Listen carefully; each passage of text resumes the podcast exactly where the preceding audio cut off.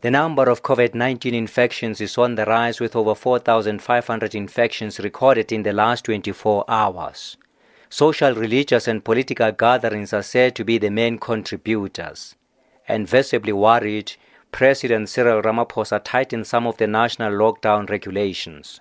The hours of curfew will start at 11 p.m. and end at 4 a.m. It also means that non essential establishments like restaurants, bars, and fitness centers will need to close by 10 p.m. This is to allow their employees and patrons to travel home before the start of the curfew. It also means that all gatherings will be limited to a maximum of 100 people indoors and 250 people outdoors. The owners and managers of public buildings, centers, shops, restaurants, taxis, and buses all have a responsibility to ensure that people on their premises or in their vehicles wear masks.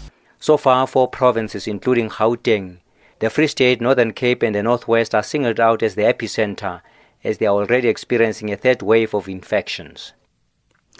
Well, there you have it. Adjusted alert level two. That's where we find ourselves as a country of the national lockdown from today. Curfew from 11 to 4 a.m. There's no ban on alcohol, uh, but gatherings have been limited to indoor 100 and maximum 200 outs- outside. Uh, and restaurants must now close earlier. For reaction, Wendy Alberts, the CEO of Restaurant Association of South Africa, now joins us on the line. A very good morning to you, Wendy, and welcome. Good morning. Thank you so much. Let me get your reaction on the president's address last night. We are so appreciative that the president and government is supporting the integrity of the restaurant industry. You know, over the months we've outlined it's critical to recognize that the industry certainly is committed to playing our part. And as we channel through the different levels of lockdown, it's imperative that we keep our patrons, staff, restaurants, and the restaurant businesses safe. You know, it's critical that our businesses were not abrupted, interrupted abruptly, and it caused further economical loss or jobs. Mm-hmm. What was what your does- What was your biggest fear, though? You know, we were very concerned, you know, in the early onset, it is the winter months that we could have had further restrictions placed on us.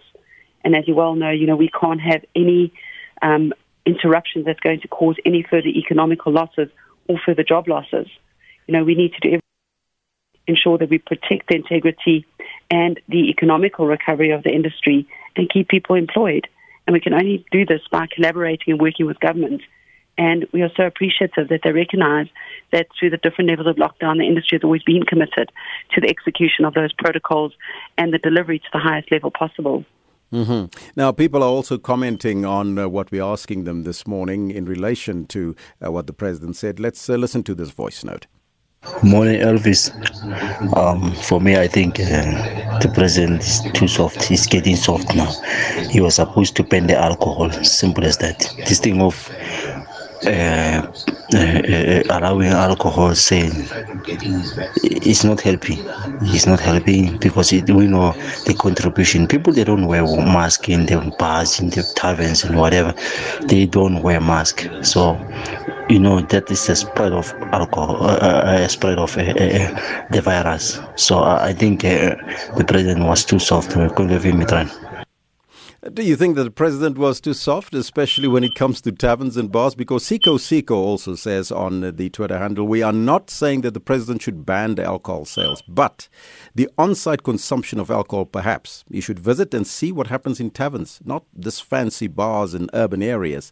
Taxi ranks, there's no protocols followed. Our beloved president should travel to the hood and see for himself. Is that the case that we see uh, these type of things happening uh, in areas where it's not being monitored? Critical to the conversations which we should be having now is about responsibility.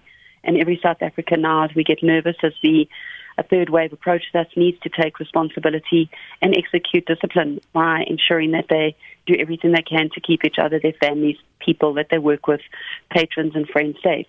And we can only do this as an association by bumping up the communications and conversations and putting greater pressure on everybody who's a part of our organization to ensure that complete compliance is met at this point in time and that there is no relaxation in any format as we move into the third wave. You know, we will do everything we can to ensure that the industry is not harmed in any which way and ensure that we are committed to saving jobs and livelihoods.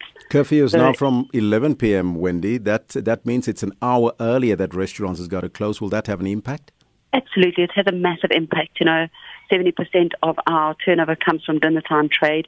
Cutting that curfew certainly means it's a rush dinner time trade, but we are grateful that we still do have the combination of the liquor and food split that does allow people to come and enjoy a time within our restaurants. So we will continue to talk to the staff, to the suppliers, to the patrons, and to the business owners to execute the highest degree of health and safety standards over the next couple of weeks to ensure that we play our part, not to subject ourselves to having any further restrictions placed on the industry. Ms. Albertsa, thank you so much for your time. Wendy Alberts, the CEO of the Restaurant Association of South Africa, chatting to us. So what